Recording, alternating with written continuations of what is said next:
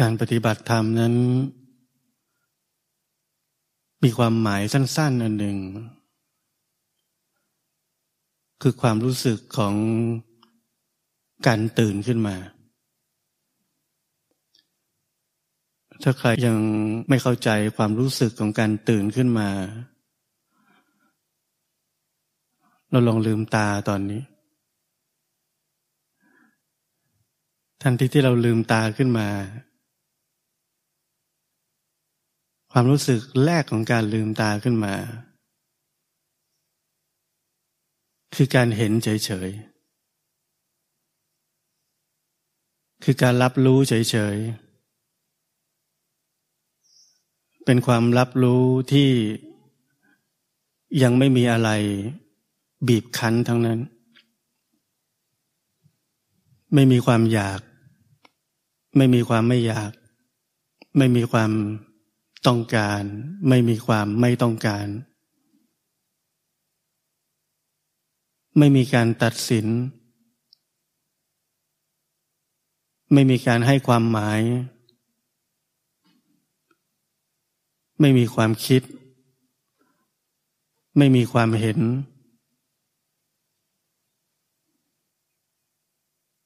เพราะชีวิตเรามีการปฏิบัติธรรมอยู่แล้วไหม มี ต้องฝึกไหม เวลาลืมตาขึ้นมา แล้วความรู้สึกทั้งหมดที่ผมพูดถึงเกิดขึ้น ต้องฝึกไหม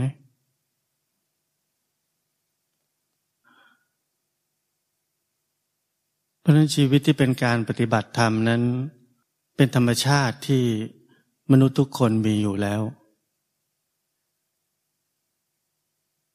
จึงมีคำพูดว่าเราทุกคนเป็นพุทธะอยู่แล้ว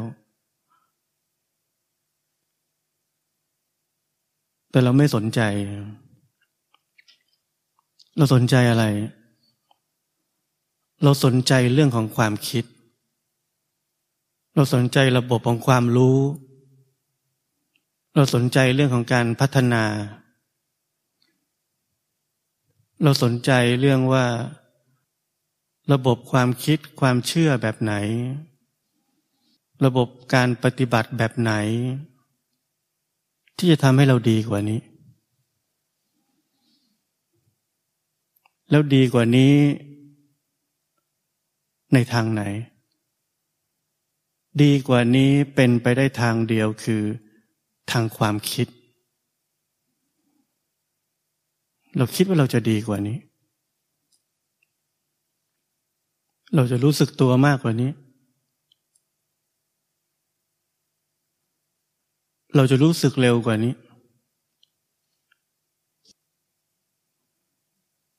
เราจะเราจะเราจะ กว่านี้กว่านี้กว่านี้ เราจะจุดจุดจุดกว่านี้ เป็นความจริงไหมเราจะ จุดจุดจุดกว่านี้ เป็นความจริงหรือเป็นความลวงกันแน่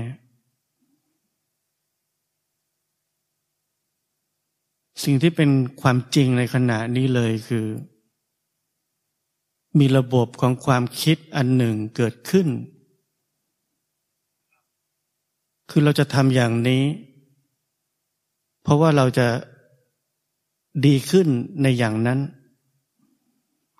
สิ่งที่เป็นจริงคือขณะนี้ที่ความคิดนั้นกำลังเกิดขึ้นและชี้นำความเป็นทั้งหมดของชีวิตนี้ให้ไปในทิศทางนั้น นี่คือความจริง ส่วนสิ่งที่จะไปถึงนั้น แม้ว่ามันจะเกิดขึ้นได้จริง มันเป็นความจริงภายใต้ความลวง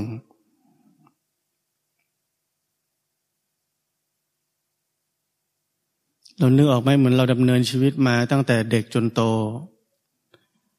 พอเราเริ่มมีความสามารถมีความรู้เรียนจบมา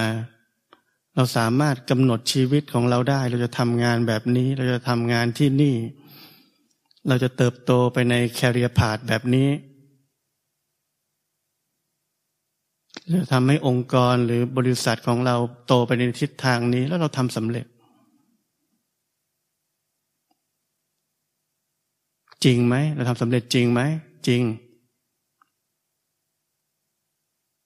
แต่จริงนั้นอยู่ภายใต้ระบบของความคิด เราก็ได้ยินคำพูดใช่ไหมว่า ฝันให้ไกลแล้วไปให้ถึงทุกคนรู้ว่ามันคือความฝันที่เรากำลังทำแล้วเราก็ไปถึงซะด้วย เพราะนั้นสิ่งที่เกิดขึ้นภายใต้ความฝันนั้นแม้มันจะจริง มันก็เป็นแค่เรื่องเสมือนจริงเท่านั้น ไม่ใช่เรื่องจริง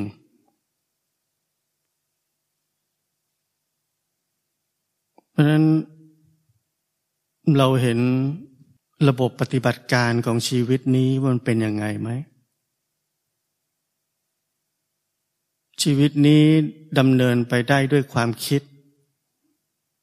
ภายใต้ระบบของความคิด ภายใต้ความหวัง ผมพูดมาเกี่ยวกับการปฏิบัติธรรมว่าเราไม่มีเป้าหมาย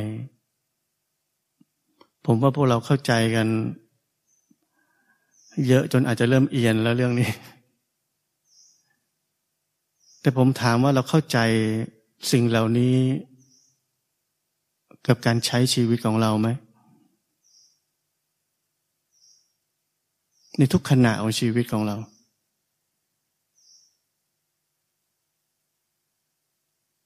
ในแต่ละวันในชีวิตของเรา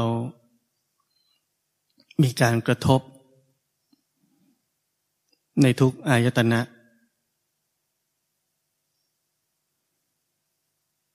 เราเห็นเราได้ยิน เราได้กลิ่น ความคิดเกิดขึ้น ความรู้สึกบางอย่างเกิดขึ้น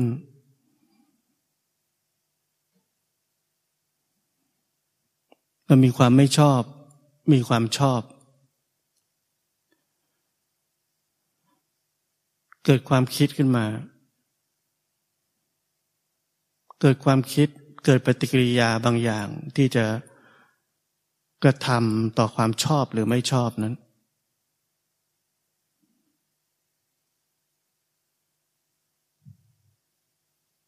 มันเราจะพูดออกไปด้วยความโมโห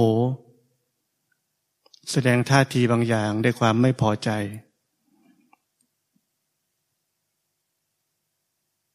หรือถ้าชอบเราจะทำอีกทางหนึ่ง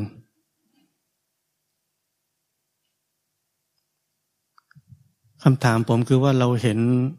ระบบของความคิด ที่ชี้นำทิศทางของชีวิตนี้ไหม ผมไม่ได้หมายถึงว่าเราควรจะทำหรือไม่ควรจะทำตามความคิดที่เกิดขึ้นนั้นไหม นั่นเป็นเรื่องทีหลัง แต่ก่อนหน้านั้น เมื่อกระบวนการทุกอย่างเกิดขึ้น ระบบของความคิดได้ทำการตัดสินประมวล และจะลงมือทำอะไรบางอย่าง ตอบสนองต่อสิ่งกระทบนั้น ในรูปแบบบางอย่าง ไม่ว่าจะเป็นการแสดงความไม่พอใจหรือการแสดงความพอใจในรูปแบบต่างๆก็ตาม เราเห็นกระบวนการนั้นไหมว่าเกิดขึ้น กระบวนการของความคิดกำลังชี้นำชีวิตเกิดขึ้น มีความยึดมั่นต่อระบบของความคิดในการตัดสินนั้นเกิดขึ้น ระบบของความบีบคั้นต่อชีวิตนี้เกิดขึ้น เราเห็นไหม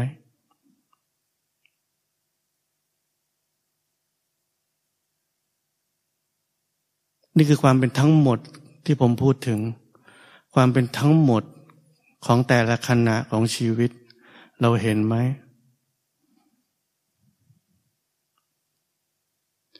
แล้วถ้าเราเห็น ไม่ใช่เราจะไม่ทำอะไรเลย ถ้าเราเห็นพื้นห้องกำลังสกปรก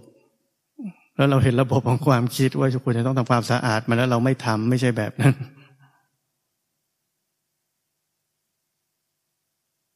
แต่ชีวิตเราจะต่างไป ผมอยากให้ทุกคนลองดู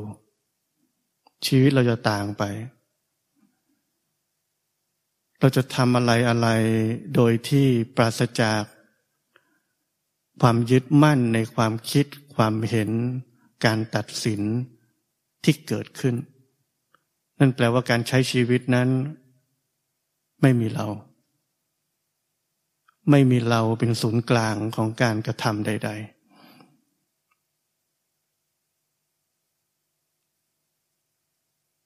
เราสามารถทำสิ่งที่ดีงามและถูกต้องได้ โดยที่ไม่ต้องมีเรา และความคิดยึดโยงซึ่งกันและกัน ยึดมั่นซึ่งกันและกัน เพ ราะนั้นชีวิตจะไม่บีบคั้น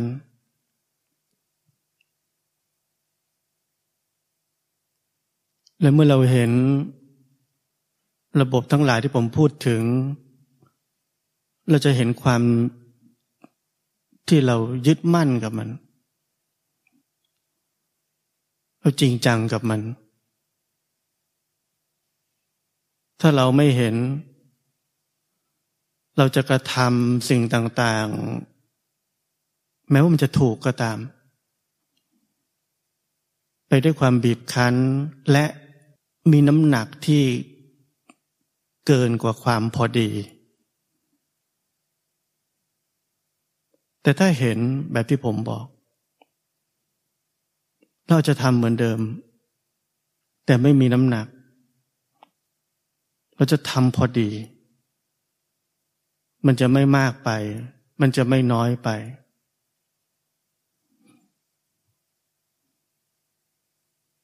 เนื้อไหมว่าถ้าเรายึดมากเราจะทำมาก ยึดน้อยมันอาจจะน้อยไป มันไม่พอดีทั้งคู่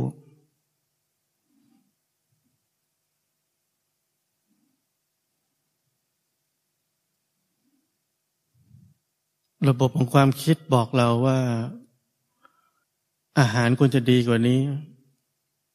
ที่อยู่ควรจะดีกว่านี้ อาจารย์ควรจะดีกว่านี้ เพื่อนควรจะดีกว่านี้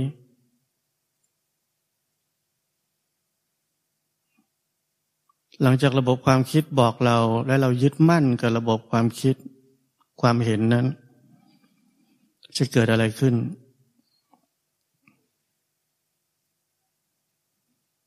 การตัดสิน การให้คุณค่า การหาถูกหาผิด การหาความพอดีตามความคิด การหาสิ่งที่ดีที่สุดตามความคิด การหาข้อมูลจากหนังสือจากครูบาอาจารย์จากแหล่งตัวอย่างอื่น ๆที่เราชอบเพื่อจะมาแมชกับระบบความคิดที่เราเชื่อ ที่เรายึดไปแล้ว จะเกิดขึ้น แล้วเมื่อเราไปถึงปลายทางนั้นได้จริง เราเปลี่ยนสถานที่เปลี่ยนอาหาร เปลี่ยนอาจารย์ เปลี่ยนเพื่อนเปลี่ยนให้หมดทุกอย่างตามที่เราต้องการ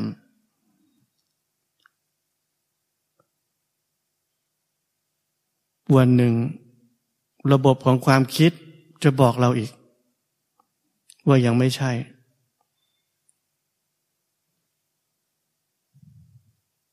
คนที่อยู่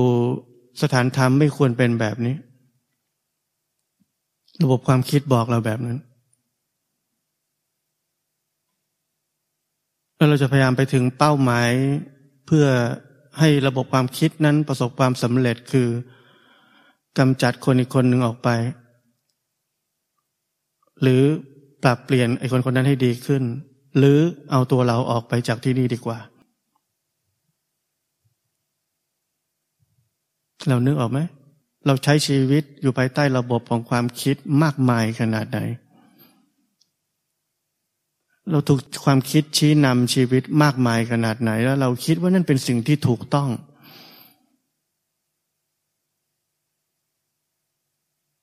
เราอาจจะทำได้สำเร็จที่ผมบอก ตามที่ระบบความคิดนั้นเชื่อว่าถูกต้อง แต่มันไม่จริง สิ่งที่เป็นจริงคือเราถูกความคิดชี้นำในขณะนี้เราเห็นไหม เราเป็นทาสของความคิดและขณะนี้เกิดความบีบคั้น เราเห็นไหม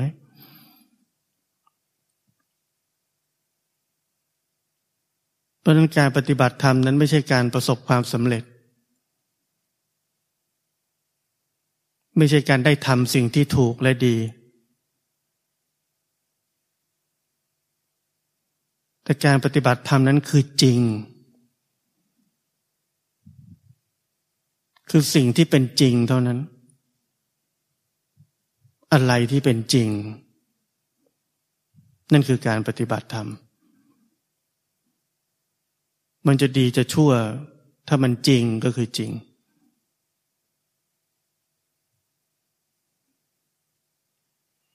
ถ้าเราเข้มข้นกับความเข้าใจว่าระบบความคิดนั้นชี้นำชีวิตยังไง ในขณะนี้ ในวันนี้ เราจะรู้จักคำว่าปัจจุบันอย่างแท้จริง เราจะรู้จักชีวิตจริง ๆที่อยู่นอกเหนือพ้นไปจากความคิดปรุงแต่งทั้งปวง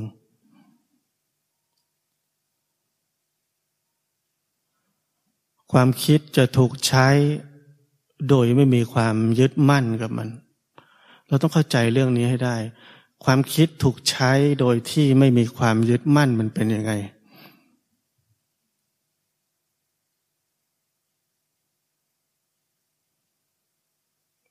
เมื่อตาเราเห็นรูป รูปที่ไม่น่าพอใจ เห็นบุคคลบุคคลหนึ่งกำลังทำสิ่งหนึ่งที่ไม่น่าพอใจ หรือแม้กระทั่งกระทำต่อเรา แล้วเรารู้สึกไม่พอใจ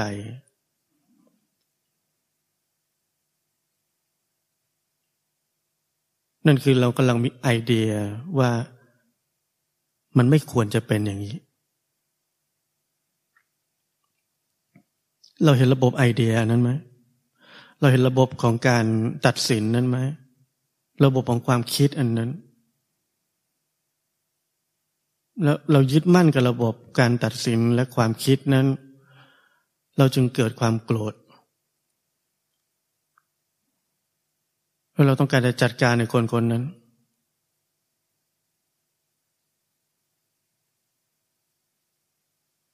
เราเชื่อว่า สิ่งที่คิดนั้นถูกทำไมเราเชื่อ ก็เพราะเรายึดมันแล้วไง แล้วพอเรายึดแล้วเชื่อ กิเลสก็จะเกิด ความบีบคั้นทั้งหมดจะตามมา ความพยายามที่จะทำอะไรบางอย่าง ตามความเชื่อของความคิดนั้นจะตามมา ความวุ่นวายโกลาหลทั้งหมดในชีวิตจะตามมา ความทุกข์จะเกิดขึ้นในที่สุด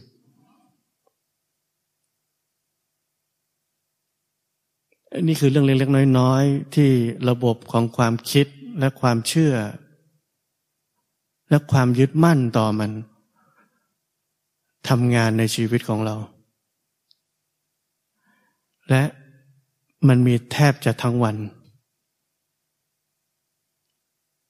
ไม่ว่าสิ่งนั้นจะเป็นสิ่งที่ดีหรือไม่ดีก็ตาม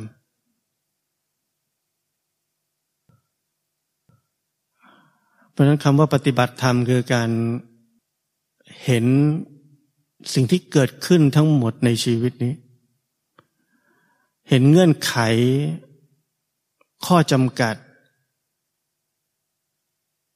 ความสัมพันธ์ทั้งหมด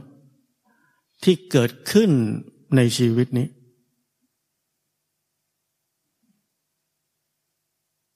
เห็นระบบของสายสัมพันธ์ของมันทั้งหมด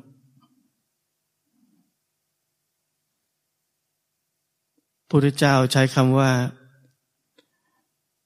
ความเข้าใจแจ่มแจ้งในกองทุกนี้ หรือว่าเรียกว่าอริยสัจสี่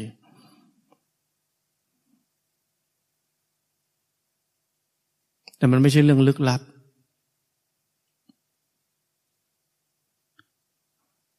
แต่พวกเรา ใช้ชีวิตกันอย่างตื้นเขิน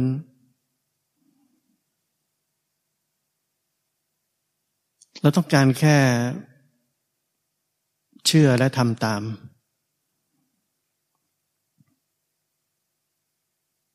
เราไม่เคยทำตามด้วยความลงลึกเข้าไปในตัวชีวิตนี้ ด้วยตัวเราเองอย่างแท้จริง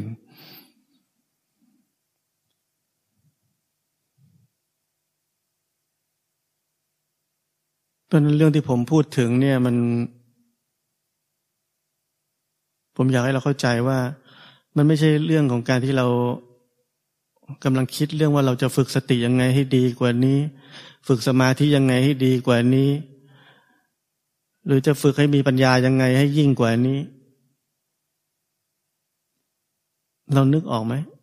นั่นคือระบบของความคิด แต่สิ่งที่ผมบอกคือการที่เราเข้าใจระบบของความคิดทั้งหมดว่ามันกำลังสั่งให้เราทำอะไรบ้าง นี่คือจริง เรื่องจริงมันเป็นแบบนี้ เราจะรู้จักเรื่องจริงได้ เราต้องรู้จักว่าอะไรคือเรื่องปลอมๆทั้งหมดในชีวิตนี้ ไม่ใช่ไปฝึกเรื่องปลอมๆให้มันมากขึ้น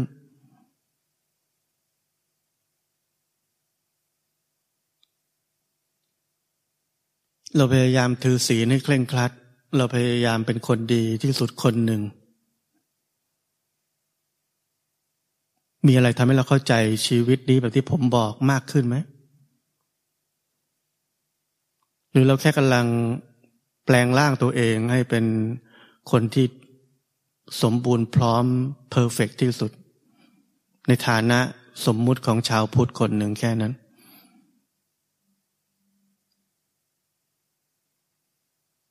นี่คือความตื้นเขินของชีวิตของนักปฏิบัติธรรม เราใช้ชีวิตตื้นๆแบบนั้น ดีไหมก็ดี ก็เพราะว่ามันดีไงเราถึงไปต่อไม่ได้ เราเลยติดอยู่แค่นั้น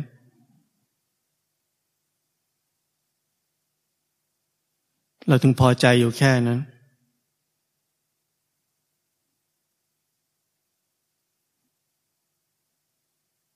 ราะนั้นศาสนาพุทธคือคำว่าจริง มีแต่คำว่าจริง เราไปถึงจริงไหม อันนี้ต้องถามตัวเอง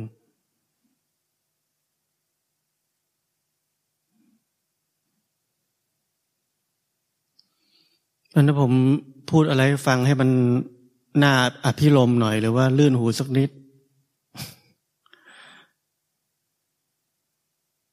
อาจจะน่าสนใจกว่านี้ เช่นผมบอกว่า พวกเราทุกคน ควรจะมาปฏิบัติธรรม วันหนึ่ง เราจะเป็นกลางต่อทุกสิ่งทุกอย่าง วันหนึ่ง เราจะเป็นคนที่สามารถปล่อยวางได้ทุกสิ่งทุกอย่าง วันหนึ่งเราจะยอมรับ ต่ออะไรอะไรที่กำลังเกิดขึ้นได้ทุกสิ่งทุกอย่าง วันหนึ่ง เราจะหลุดพ้นจากความทุกข์ทั้งปวง วันหนึ่ง เราจะเป็นอิสระ วันหนึ่ง เราจะไม่มีเรา เราจะเป็นพระอรหันต์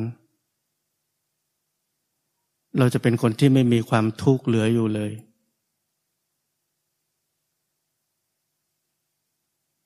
ฟังดู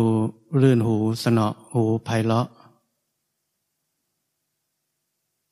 เกิดอะไรขึ้นทันที เราทุกคนจะเข้ามาพร้อมรับ สิ่งที่ผมจะบอกให้ไปทำทั้งหมด แล้วเราจะตั้งหน้าตั้งตาทำกันแบบสู้ตาย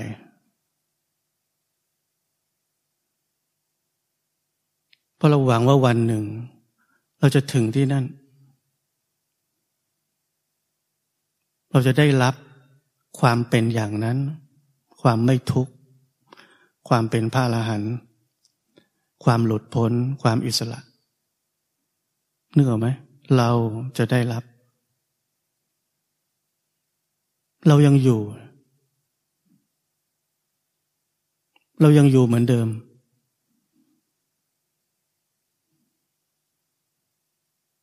เราเป็นคนที่กำลังได้รับอะไรเหมือนเดิม เหมือนกับ ทั้งชีวิตที่เราเกิดมานั่นแหละ เหมือนเดิม เราจะประสบความสำเร็จ เหมือนที่เราเคยประสบความสำเร็จมาในโลกเหมือนเดิม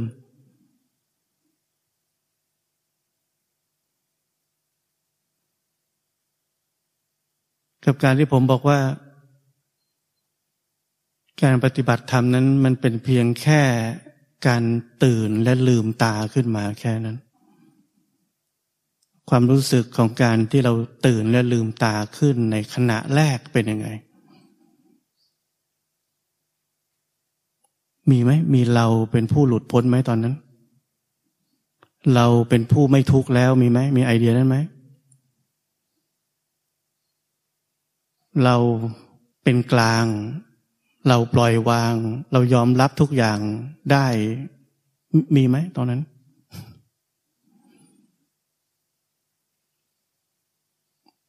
เพ ราะฉะนั้นผมอยากให้เราเข้าใจ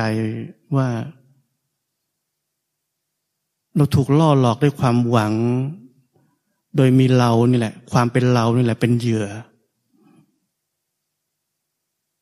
เป็นเหยื่อที่หลอกง่ายที่สุด เพราะเราจะเอา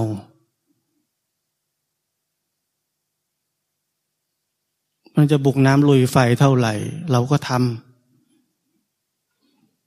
เพราะถ้าเราเชื่อว่าสิ่งนั้นมันดีเลิศประเสริฐเราจะท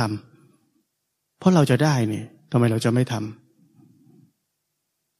เราอดทนเรียนหนังสือสอบเข้ามหาวิทยาลัยดีๆทำงาน เพื่อจะได้สิ่งที่ดีเลิศประเสริฐ เช่นเงิน เมื่อก่อนเราคิดแบบนั้น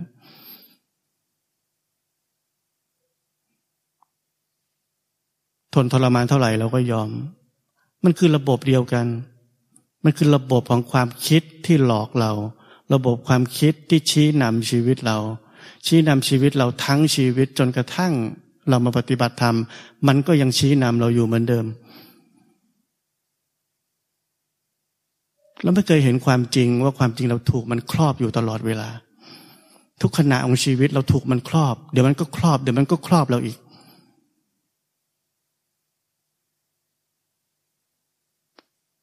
การเห็นความจริงของชีวิตคือเห็นที่นี่ เห็นที่เงื่อนไขบางอย่าง ครอบงำชีวิตนี้ มันถูกบีบคั้นยังไง มันถูกเตะไปทางนู้นที เตะไปทางนั้นทีได้ยังไง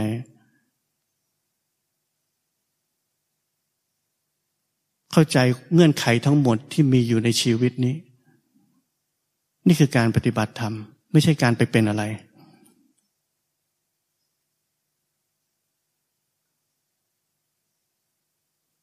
แล้วเมื่อเรารู้ทัน เมื่อเราเห็น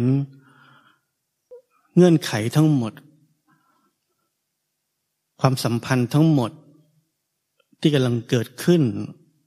ในแต่ละขณะของชีวิต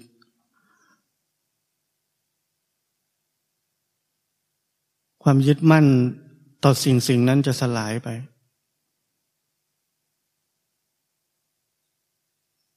จะเหลือแค่การใช้ชีวิตจริง ๆ เหลือแค่ชีวิตที่เป็นปัจจุบันจริง ๆ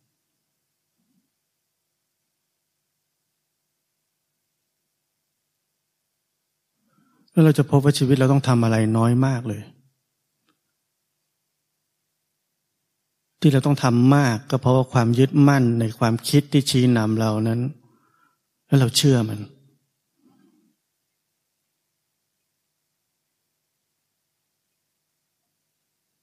เพียงแค่ไม่มีความยึดมั่นต่อความคิดและความเห็นที่เกิดขึ้นในแต่ละขณะของชีวิต ไม่ใช่เราไม่ทำอะไร แต่สิ่งที่จะต้องทำเราจะรู้สึกว่ามันน้อยลง